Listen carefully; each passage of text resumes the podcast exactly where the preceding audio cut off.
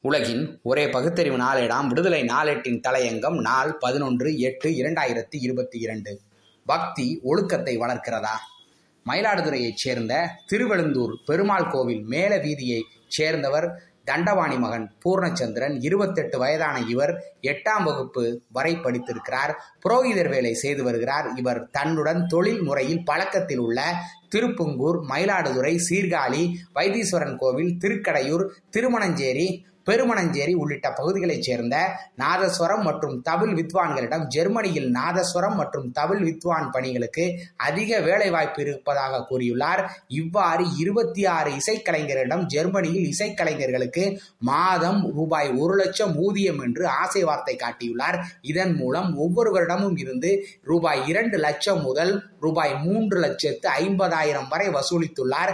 இவ்வாறு பெறப்பட்ட பணம் அனைத்தும் வெளிநாடு செல்ல விசா பயணச்சீட்டு உள்ளிட்ட ஆவணங்களை ஏற்பாடு செய்ய வேண்டும் என்று கூறி மொத்தம் ரூபாய் ஐம்பத்தி நான்கு லட்சம் முப்பதாயிரம் வரையிலும் பெற்றுள்ளார். மேலும் அவர்களுக்கு வெளிநாட்டில் வேலை பெறுவதற்காக போலி ஆவணங்கள் மற்றும் போலி விசாவும் கொடுத்துள்ளார். தொடர்ந்து கடந்த ஜூலை மாதம் இருபத்தி எட்டாம் தேதி இவர்களில் பதினைந்து பேரை மட்டும் வெளிநாடு அனுப்புவதாக கூறி சென்னை விமான நிலையத்திற்கு அழைத்துச் சென்றுள்ளார். அங்கு அவர்களை விட்டுவிட்டு பூர்ணச்சந்திரன் தலைவரவாகியுள்ளார் இதனை அறியாத இசைக்கலைஞர்கள் விமான நிலையத்தில் விசாரித்த போது பதினைந்து பேருக்கு வழங்கப்பட்டது போலி விசா மற்றும் போலி பயணச்சீட்டு என்பது தெரிய வந்துள்ளது.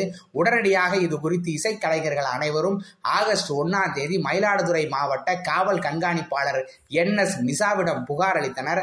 அதன் அடிப்படையில் மயிலாடுதுறை காவல் நிலையத்தில் ஏமாற்றுதல் நம்பிக்கை மோசடி பொய்யான ஆவணங்களை தயாரித்தல் உள்ளிட்ட நான்கு பிரிவுகளின் கீழ் பூர்ணச்சந்திரன் மீது வழக்கு பதிவு செய்யப்பட்டு விசாரணை மேற்கொள்ளப்பட்டது. இதனை அடுத்து காவல் உதவி ஆய்வாளர் இளையராஜா தலைமையிலான தனிப்படை காவல்துறையினர் தலைமறைவான பூர்ணச்சந்திரனை தேடி வந்தனர். இந்நிலையில் பூர்ணச்சந்திரனின் செல்போன் டவரை ஆய்வு செய்ததில் அவர் சென்னையை அடுத்த பூந்தமல்லியில் உள்ள தனியார் விடுதியில் தங்கியிருந்தது தெரிய வந்தது. இதனை அடுத்து அங்கு சென்ற தனிப்படை காவல்துறையினர் பூர்ணச்சந்திரனை கைது செய்து மயிலாடுதுறை அழைத்து வந்து காவல் நிலையத்தில் ஒப்படைத்தனர்.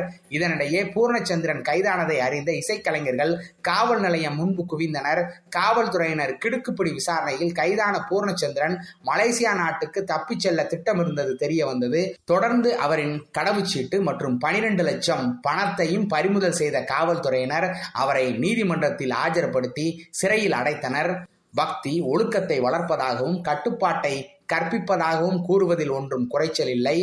புரோகிதனாக இருக்கக்கூடிய ஒருவன் இத்தகைய மோசடி வேலையில் ஈடுபடுவதை பார்த்த பிறகும் பக்திக்கும் ஒழுக்கத்திற்கும் சம்பந்தம் இல்லை என்பது விளங்கவில்லையா?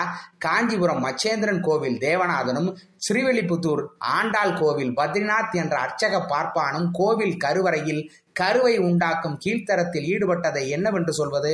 சங்கர மடங்களும் குருமூர்த்தி தினமலர் சங்பரிவார் வகையராக்களும் முகத்தை எங்கே கொண்டு போய் வைத்துக் கொள்வார்களாம்? வெட்கக்கேடு மகா வெட்கக்கேடு.